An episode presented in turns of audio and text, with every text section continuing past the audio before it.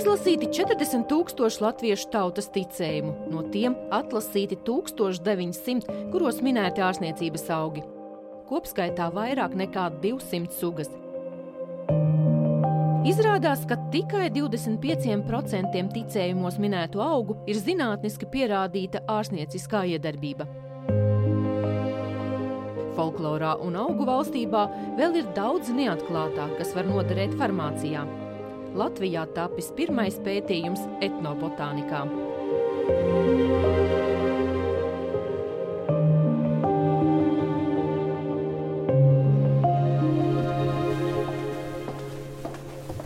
Ingai Sīlē jau kopš bērnības patīk augi un viss, kas ar tiem saistīts. Pēc farmācijas grāda iegūšanas viņa turpināja studijas doktorantūrā, kur izstrādāja disertāciju par ārstniecības augiem latviešu tautas ārstniecības pierakstos un to praktiskā pielietojuma analīzi. Viena no pasniedzējām man teica, ka profesorai Maijai Damarovai bija tāda ideja. Viņa esot runājusi par latviešu tautas ticējumiem, viņa esot atradusi um, šos ticējumu krājumus un paskatījusies, cik ļoti daudz ir minēti šie ārstniecības augi, bet viņi neatrada nekur informāciju, ka šī informācija būtu apkopota. Inga izlasīja visus četrus folkloras pētnieka Pētera Šmita tautas ticējumu sējumus un arī tos, kas glabājas folkloras krātuvē Nacionālajā bibliotekā. Apkopoja ticējumus, kuros minēti ārstniecības augi, analizēja informāciju, lai saprastu, kurus augus izpētīt laboratorijā. Bet tur tiešām bija šīs atvilknītes ar ticējumiem, kuras neviens nekad nebija paskatījies. Nu, tā rezultātā tagad mēs varam diezgan droši teikt, ka mēs esam uh, to, kas tika simts gadus atpakaļ savākts vienkārši iespējams vākšanas pēc, ka mēs esam likuši lietā un, un šīs zināšanas apkopojot, uh, domājam par jauniem pētījumiem ārstniecības augu virzienā.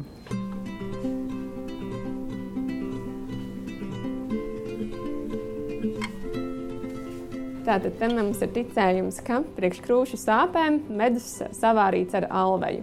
Tātad, tātad, ja mums ir klepas, ņemam no mājas palodas alveju, liekam kopā ar medu un lietojam. Vai lūk, ir arī teikts pelēkām galviņām, āboliņu tēju, smagām krūtīm. Tātad arī pret klepu. Nu, te arī ticējumos bija reizēm jāsaprot, nu, ko nozīmē tās smagās krūtis. Ja? Kad jāsaprot, tas ir domāts pārnes tā nozīmē, tas ir klepus, ko mēs ārstējam pārgriezts asins puķu sulu, kumelīšu zaļās lapiņas, tā nelaiž liekai miesai ieaugt, ātri sadziedē. Nu, tā sēļu pagastā. Te ir pārgriezumiem, pārcirtumiem, lieto no svaigām pupu lapām izspiesto sulu. Ticējumi vai tautas ārstniecības pieraksti no farmaceita viedokļa ir sava veida recepte, ko tieši darīt. Kā stāsta pētniece, ja salīdzina slimības, ar kurām slimoja pirms simt gadiem un mūsdienās, tās ir krasi atšķirīgas. Folklorā plaši aprakstītas elpceļu un gremošanas sistēmas kaitas, ādas slimības, krampji, reimatisms. Mūsdienās tās ir neiroloģiskās un kardiovaskulārās slimības, vielmaiņas traucējumi, tostarp cukura diabetes.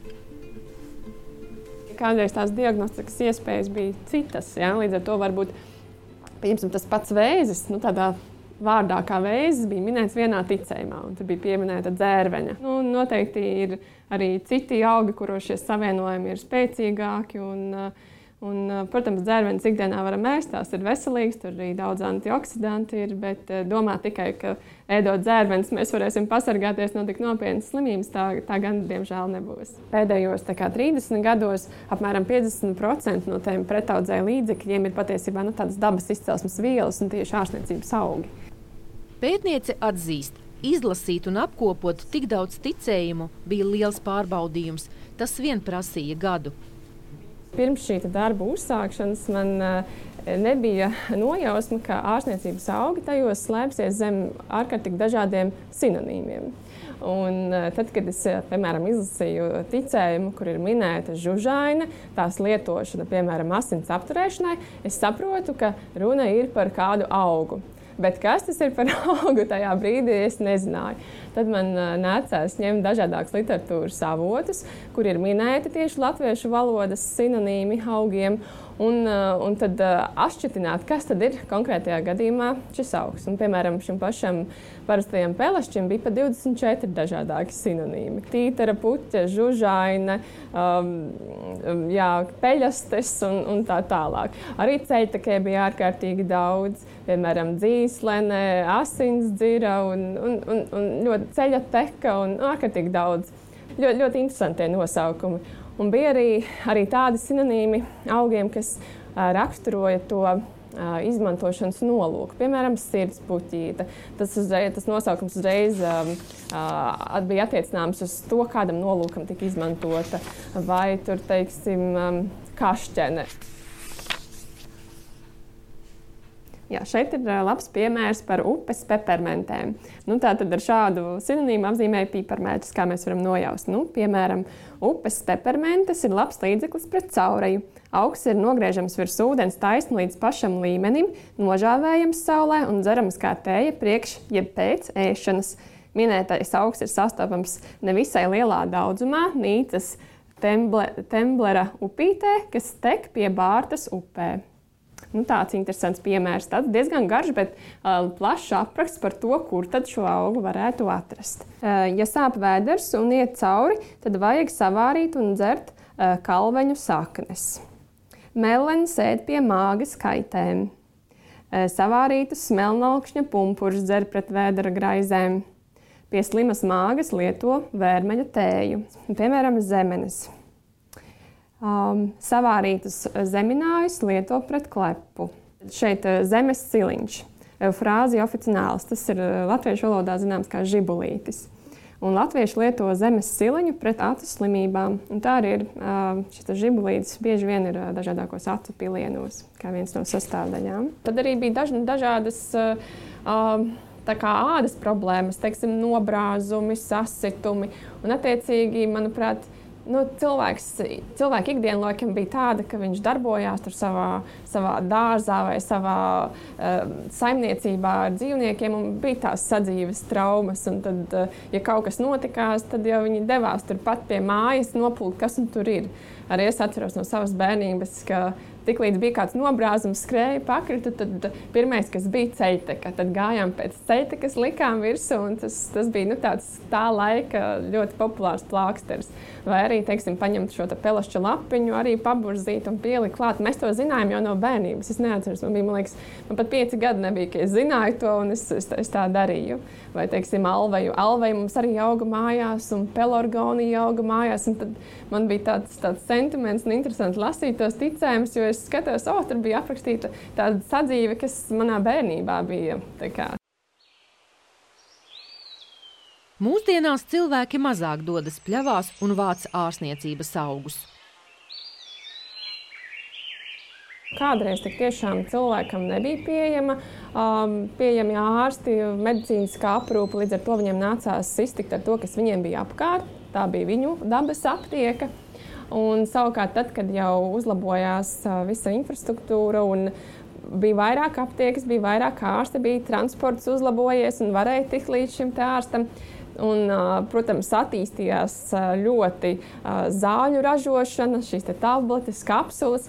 Nu, tad pamazām tas cilvēks no tās dabas aptiekas pārgāja uz, nu, kā mēs mūsdienās pazīstam, aptieku un ieejot iekšā varam nopirkt uh, visvisādas zāļu formas. Mūsdienās nu, varbūt, nu, nevar jau tā teikt, ka tā auga izmantošana ir mazinājusies. Mēs vienkārši veik, izmantojam tos citā formā, citā zāļu formā. Tās ir tās pašas kapsulas vai jā, tabletes vai spreju veidā vai teiksim, jā, šos auga ekstraktus iestrādā plaši kosmētikā, un tos, tā, to sieviet, sievietes, man liekas, ļoti plaši izmanto. Ticējumos minēti 211 augi. Ziņas par tiem pētniece apkopoja ārstniecības augu datu bāzē, katram pievienojot zinātnisko nosaukumu latviešu un latīņu valodā, kura augu daļa izmantota un kā pagatavots. Svarīgi bija salīdzināt, vai ticējumos minētā informācija ir patiesa, vai tā atbilst vai neatbilst um, mūsdienu skatījumam uz šo pierādījumiem balstīto medicīnu. Jo ticējumos bija pieminētas pietiekoši daudz tādas um, augu izmantošanas, kas uh, varbūt mūsdienās nav zināmas, varbūt tās ir vienkārši aizmirstas, un arī īsti nav pierādījumi, vai tas, tas tiešām apstiprinās vai nē. Šobrīd augu monogrāfijās daļa īpašību ir apstiprināts ar klīniskiem pētījumiem, daļa ar ilgstošu pieredzi un novērojumiem gadsimtu garumā, uz kuriem balstoties auga izmantošana atzīta par efektīvu. Tā tas ir piemēram ar dārza sīpolu, kam nav veikti atzīšanai nepieciešamie pētījumi par ārstniecisko iedarbību. Kumelīti 19. gadsimtā lietoja pie dažādiem iekaisumiem, kakla un acu skalošanai, un tā to lieto arī mūsdienās. Kumelītes efekti apstiprināti ne tikai novērojumos, bet savulaik arī pētījumos. Faktiski trīs ceturdaļas mūsu augu efektu ir nezināmi. Pelašķa gadījumā mēs visi dzeram to pie klepus un saaugstēšanās. Eiropas uh, līmenī tas ir uh, nu, iekšķīgo slimību sakārtošanai. Ja? Līdz ar to uh, faktiski pat tādā ļoti populāra auga kā pelašķis gadījumā mūsu tas, nu, Latvijas viedoklis atšķiras. Ja? Un, bet kamēr mēs nebijām nu, saskaitījuši un salīdzinājuši, tikmēr šos secinājumus nevarēja izdarīt. Un tas novatorisms tieši ir to, ka ir visaptveroša izpēta šo ticējumu līmenī, eh, saprašana, kas jau ir zināms un kas nav zināms, kas ļaus, ļaus eh, uzsākt jaunus pētījumus. Kad ticējumus apkopoja, noskaidrojās visbiežāk minēto augu top 10. Pelašķis, kumelīte, sīpols, vērmele, ceļtaka, tabaka, ozols, bērs, ieva, kadiķis un alveja. Inga Sīle veica eksperimentus ar pelargonijas un ievas ekstraktiem. Viens no augiem, parastā ieva, kas ticējumos bija bieži minēta, vairāk kā 45 ticējumos, Mūsdienās, ieejot aptiekā, mēs neatradīsim šo augu nedz tējas veidā, nedz uzturbagātinātāju zāļu veidā, arī kosmētikas produktos es neesmu manījusi. Līdz ar to mums likās interesanti, ka mūsu senči tik bieži izmantoja daž, dažādākām, daž, dažādāku sāpju remdēšanai, iekaisuma procesu mazināšanai, bet mūsdienās mēs viņu esam aizmirsuši. Un, jā, tā kā šis augs tika izmantots šo iekaisumu sāpju mazināšanai, mūsu mērķis bija pārbaudīt uh, ar eksperimentāliem pētījumiem, vai tiešām šis pretiekaisuma efekts ir un kāds ir, ir konkrēti šis molekulārais darbības mehānisms. Mēs vairāk koncentrējāmies tieši uz ziediem, jo ziedi arī pasaulē ir mazāk pētīti. Un, um, mums arī likās, uh, ļoti interesanti, ka ievas ziedu ekstraktam bija ļoti patīkama ievas smarža. Un tad mums likās, cik jauki, ja šādu ekstraktu iestrādātu, piemēram, kādā krēmā, un tad arī ziemas laikā varētu uzsmērēt, piemēram, uz sejas un sajust to pavasara um, elpu. Un tad jā, mēs šim ekstraktam gan pārbaudījām šo pretīgaisuma aktivitāti, kas pārbaudījās, gan arī veicām testus, kas mēra teiksim, šo te pretnovecošanās efektu un, un, un pierādījām, ka tāds arī ievas ekstraktam ir. Būtībā šādam ievas ekstraktam ir, ir potenciāls izmantošanai kosmetoloģijā. Ir daži augi, kuri ir teiksim, tikai divos ticējumos, vai pat tikai vienā ticējumā. Faktiski tas, kas tagad varētu notikt, ir tas, ka mēs eh, varētu pārbaudīt ar šodienas metodēm, vai tiešām tas ticējuma aprakstītais ir taisnība. Jo var jau būt, ka tā bija vienkārši sagadīšanās. Nu, teiksim, tagad moderni runāt par šo pierādījumos balstīto medicīnu. Līdz ar to mēs nevaram tā paņemt vienkārši vienu ticējumu un sākt, piemēram, likt kādu tēju aptiekā. Tā tas nebūs.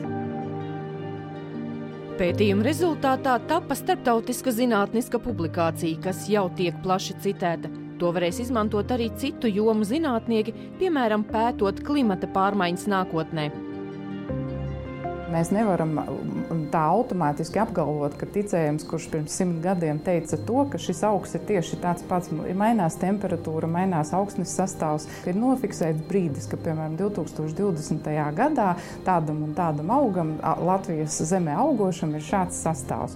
Un tieši tāpat kā mēs savā laikā nu, atradām šos simts gadus atpakaļ vāktos ticējumus, varbūt kādam noderēs tas, ko mēs šogad darām. Es nezinu, pēc gada, pēc desmit gadiem vai pēc simts gadiem, bet tagad tas ir starptautiskajā apritē ielaists uh, stāsts ar visu šo informāciju, ko var izmantot zinātnieki visā pasaulē. Pētniece piekrīt, gan folkloras krājumi, gan augu pasaule slēpj vēl daudz mūsdienu cilvēkam nezināmu lietu, kas var novest pie jaunu zāļu izveides.